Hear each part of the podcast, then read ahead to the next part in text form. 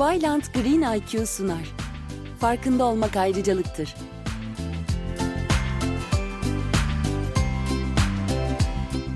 Konfor farkındalığa aşıktır. Birkaç yıl önce Cuma günü de içine alan uzun hafta sonu kaçamağında bir arkadaşımızın oldukça konforlu teknesinde konuğuz. Ege kıyılarında geziniyoruz. Eşlerimizle sakin, huzurlu bir mavi tur yapıyoruz. Adeta cennetteyiz. Eşsiz ülkemizin hangi koyunda demirlesek ayrı bir güzellikle mest oluyoruz. Keyiflerimiz gayet yerinde. Gündüzleri yüzüyor, kitap okuyor, sohbet ediyoruz. Akşamları da kıyı köylerinde leziz mezelerle daha derin sohbetlere dalıyoruz. E hepimiz orta yaşı geçtiğimiz için öyle çok da lay lay lon bir enerjimiz yok. Geç olmadan yatıyoruz, sakin ve huzurlu bir tatil. Sağ olsunlar çok da iyi ağırlıyorlar. Teknenin sahibi arkadaşımız Selim, adını değiştirdim tabii. Ekim'e hatta birçok yıl Kasım'a kadar İstanbul'a dönmüyor. Denizde yaşıyor. İşlerini ekiplerine devretmiş. O işi olmasa da zaten kira gelirleri birkaç nesle yeter.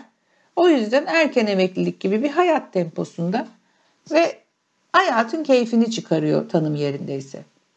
Eşi ise hala çalışıyor. Temposu da oldukça yoğun. Ve o sadece hafta sonları gidip gelerek o konforlu tekne hayatına eşlik edebiliyor. Aslında hepimiz pek çok kişinin rüyasında bile göremeyeceği düzeneyi kurmuş arkadaşımıza gıpta ile bakıyoruz. E tabi sık sık maşallah deyip tahtalara vurarak valla senden şanslısı huzurlusu yok diyoruz. E nasıl demeyelim? Biz peynir gibi bembeyaz dolaşırken o her zaman bronz, son derece yakışıklı ve sıhhatli görünüyor. Şehir hayatının stresinden tamamen uzak, özgür yaşıyor. Kafası aynen kafasına göre takılıyor. Sık sık eşi dostu bizim yaptığımız gibi yanına gidip geliyor. Onun için canı da sıkılmıyor. Yalnızlık da çekmiyor. Ay kaptanı miçosu da işlerin ehli. Yani kısacası hani deriz ya yediği önünde yemediği arkasında her şey şahane görünüyor. Herkesin özendiği konfor içinde fevkalade bir hayat yaşıyor. Şimdi ben zaten erken kalkarım. Bir sabah epey er, erken uyandım. Ve güverteye çıktım. Bir baktım o da uyanık ve elinde su bardağı bir şey bekler gibi duruyor. Günaydınlaştık. O sırada Miço geldi. 4-5 tane ilaç verdi arkadaşıma. O da hemen içti. Ben şaşırdım. Çünkü hiç hastalık lafı falan duymadık kendisinden. E vitamindir herhalde diye düşünerek gene de hayrola dedim ve aldığım yanıtla şok oldum. Antidepresan, tansiyon, kolesterol ve bunun gibi hastalıkların tedavisi için olduğunu söylediği bir sürü hastalık saydı. Hay diğerleri de şaşırttı ama antidepresan yani tam nasıl yani hani nasıl yani dedirten bir durum oldu. Hem de bu ortamda ve anlattığım konforlu yaşam içinde. Antidepresan alacak kadar ne yaşıyor acaba diye şaştım kaldım. Ve kendisine de aynen böyle sordum. O da sorma, belli etmiyorum ama çok fenayım diye bana göre ıvır zıvır ama ona göre çok büyük dert haline gelmiş bir sürü gerçekten önemsiz şey anlattı. Şimdi anlatsam siz de aynı kanaatte olacaksınız. Valla yaşadığım o anı, şaşkınlığı hiç unutamam. Hep de hatırlatırım kendimi. Çünkü her türlü ayrıcalığın doğrudan farkındalıkla alakalı olduğuna dair o kadar güzel ve somut bir örnek ki. O yüzden özenilesi bir konfor ortamında kendini antidepresan içecek hale getiren arkadaşımla ilgili bu anımı konusu konfor ve farkında olmak ayrıcalıktır olan bu podcast'imize başlarken aktarmak istedim. Yani eğer kişi etrafındaki güzelliklerin, değerlerin farkında değilse dünyanın en lüks, en donanımlı, en şık, en büyük, en keyifli ortamında da olsa aslında konforlu olamıyor. Daha doğrusu konforun sağlaması gereken rahatlığı, ferahlığı hissedemiyor. Çoğumuzun konfor, ayrıcalık olarak gördüğümüz o şatafatın, bolluğun içinde dahi ancak ilaçla ya da kendine veya etrafına zarar vererek sakinleşip huzur bulabilir hale geliyor. Çok kötü değil mi? Yani ne kadar tatsız geliyor insana. Şimdi dinlerken eminim Hepiniz mutlaka etrafınızda buna benzer nice örnekler hatırlayacaksınız ya da hatırladınız bile. Tanıyın, tanımayın pek çok kez yerinde olmak isteyen o kadar insan varken o nasıl böyle tatminsiz, nasıl bu kadar takdirsiz, mutsuz, nasıl aksi olmayı başarıyor acaba? Ya bu ne farkındalıksızlıktır diye eleştirdiğiniz halleri düşüneceksiniz. Böyle insanları hatırlayacaksınız. Oysa konforu kim sevmez? Kim istemez? Tabii ki hepimiz isteriz.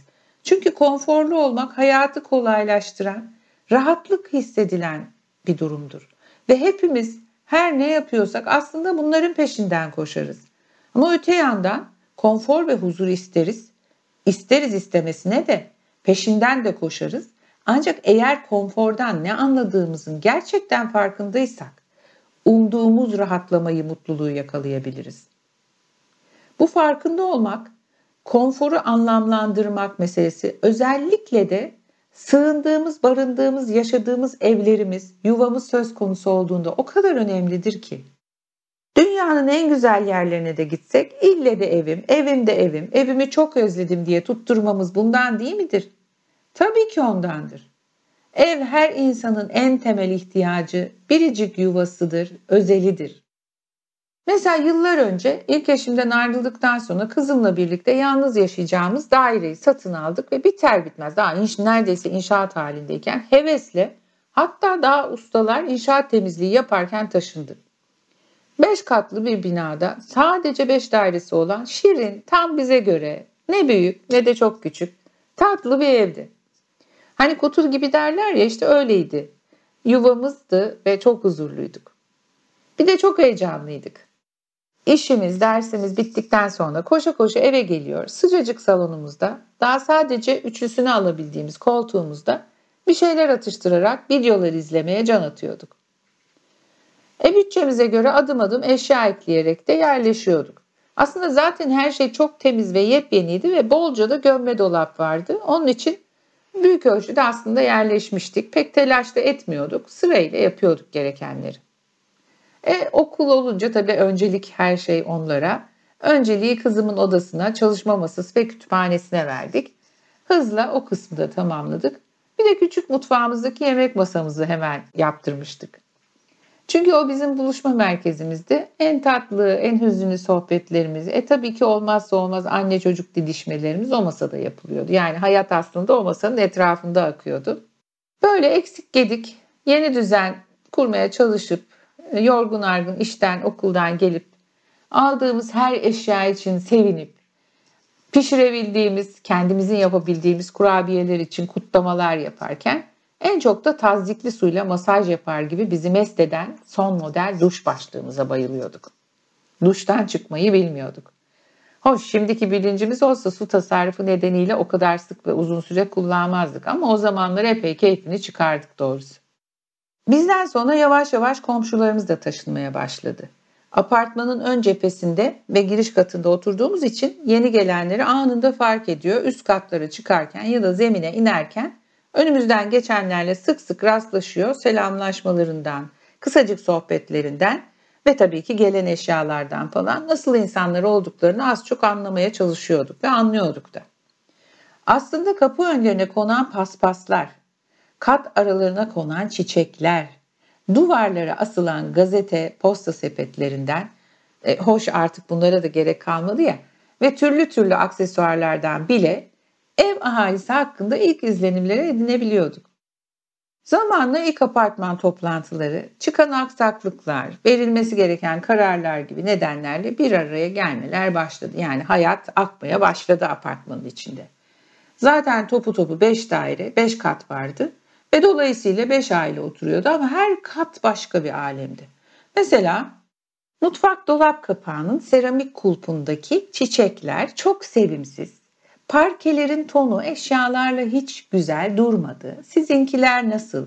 Hep beraber değiştirsek mi yani? Yangın tüpleri o köşede durmasa da şu köşeye alınsa gibi önemli önemsiz uzun sürelerle, uzun listelerle gündemi kitleyen Tam üzerimize taşınan dört kişilik aile onu hiç unutamıyoruz. En çok hatırladığımız aile o ama Allah'tan gürültücü değillerdi. Ya da hiçbir şeyi önemsemeyen ama ne yaparsanız yapın bana ne edasıyla mecburen katılan toplantılara yalnız yaşayan ilgisiz bir dört numara vardı. Biz en üstte dublekste oturuyoruz. Metrekaremiz hepinizden büyük onun için biz ne dersek olur diye daha ilk günden hava atan, idareyi almaya çalışan çatışmacı büyük aile yani bir de beş numara vardı. Bizim en sevdiğimiz, kendimize en yakın bulduğumuzsa şirin köpeklerinin havlaması nedeniyle iki numara tarafından sürekli şikayet edilen yeni evli, minimalist tarzlarıyla daha ilk günden sempatimizi kazanan üç numaraydı. Büyük sitelerde yerleşim yerlerinde hiç fark etmiyoruz bunları. Yanımızda, yöremizde kimler, nasıl insanlar var hiç bilmiyoruz.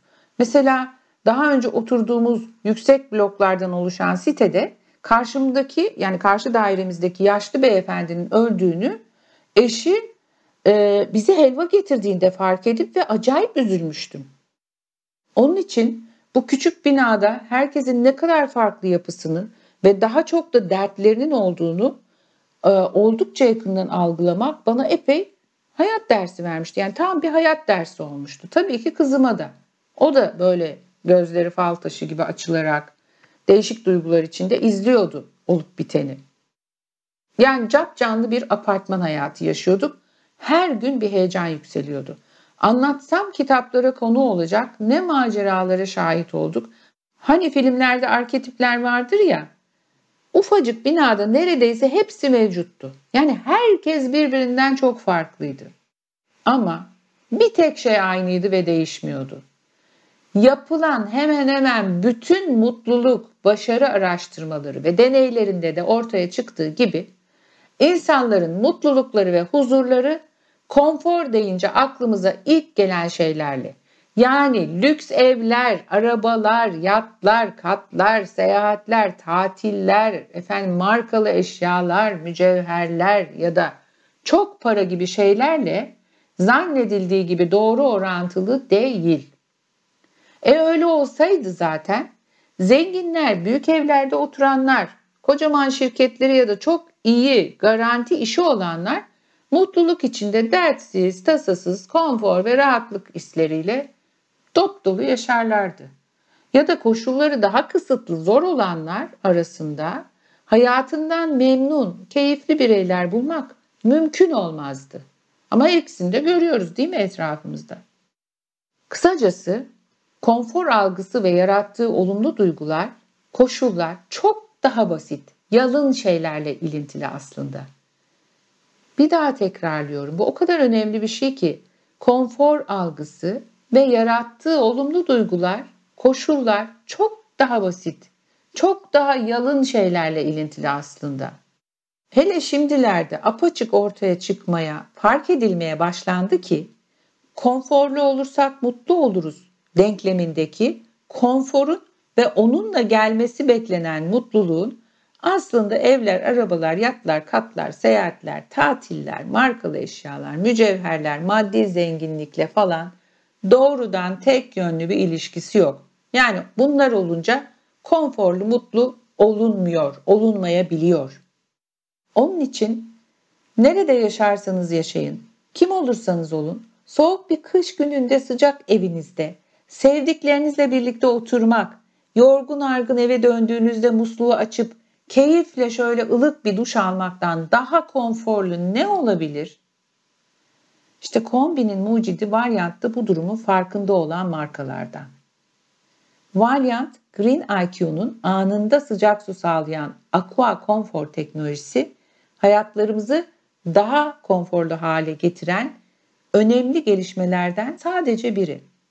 Lütfen diğer özelliklerine de bir bakın. Ne demek istediğimi anlayacaksınız.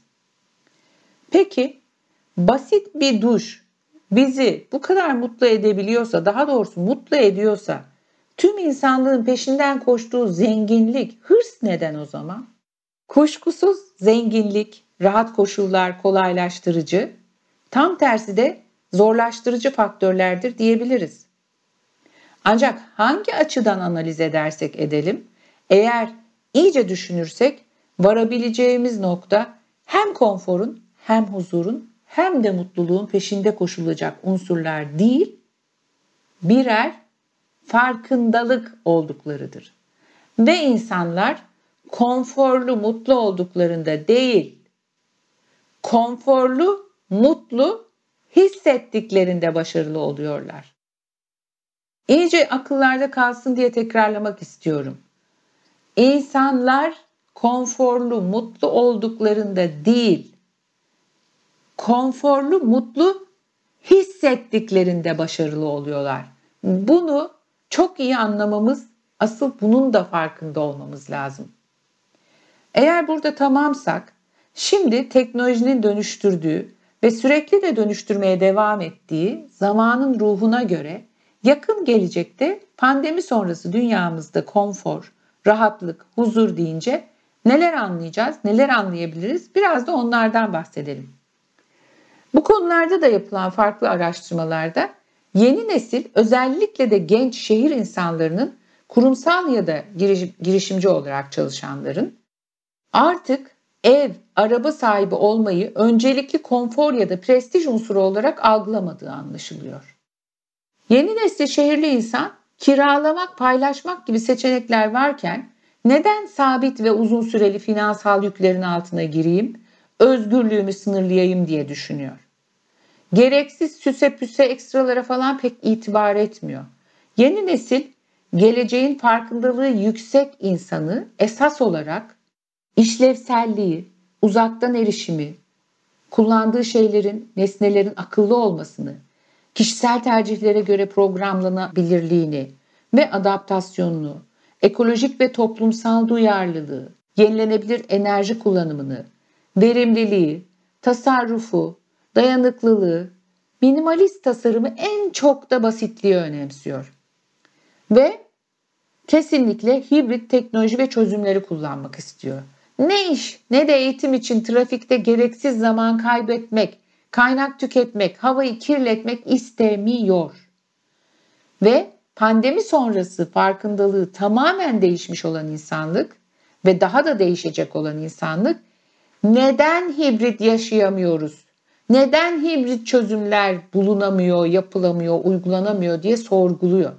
Niçin biz biraz işte ve okulda, biraz da evde ya da mobil online durumda olamıyoruz diye koşulları zorladıkça zorluyor. Aslında da iyi oluyor doğrusu. Dünya, iklim, kaynaklar insanların içinde bulunduğu salınımla özellikle de Covid-19 sonrası çok güçlü farklılaşma, başkalaşma sinyalleri veriyor. Özetle neredeyse bir yıldan az bir zamanda insanlık tarihi boyunca keşfedilenden daha fazla keşif yapılmakta olan, tüm yaşamsal sistemlerin belirleyicisi ve dönüştürücüsü olan teknolojik gelişmelerin katlamalı hızla ilerlediği dünyamızda artık yeni şeyler söylememiz, yeni farkındalıklar kazanmamız gerekiyor. Hani hala geçerli, hep güncel. Ne demişti Mevlana? Yeni şeyler söylemek lazım. Her gün bir yerden göçmek ne iyi. Her gün bir yere konmak ne güzel. Bulanmadan, donmadan akmak ne hoş. Dünle beraber gitti cancağızım. Ne kadar söz varsa düne ait, şimdi yeni şeyler söylemek lazım. Evet, gerçekten de yeni şeyler söylemenin hayati olduğu bir çağdayız.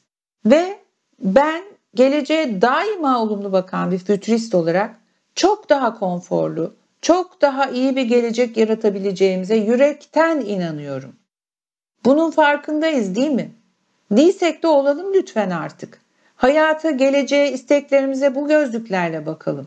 Konforlu, mutlu olduğumuzda değil, konforlu, mutlu hissettiğimizde huzurlu oluyoruz. Bunu artık anlayalım. Ve bu his maddi faktörlerle değil, bizim hayata bakışımızla oluşuyor. Mutlu olmak, iyi hissetmek ayrıcalığına sahip olabilmenin, yani gerçek manada konforlu, huzurlu ve mutlu bir yaşam sürdürebilmenin aslında bir ılık duş alıp ayaklarını huzurla uzatabilmek kadar basit olduğu farkındalığınızın hep sizinle ve daima yüksek olmasını dilerim. Hoşçakalın. Hiç şüphe etmeyin o gelecek mutlaka güzel gelecek. Dinlediğiniz için teşekkür ederiz.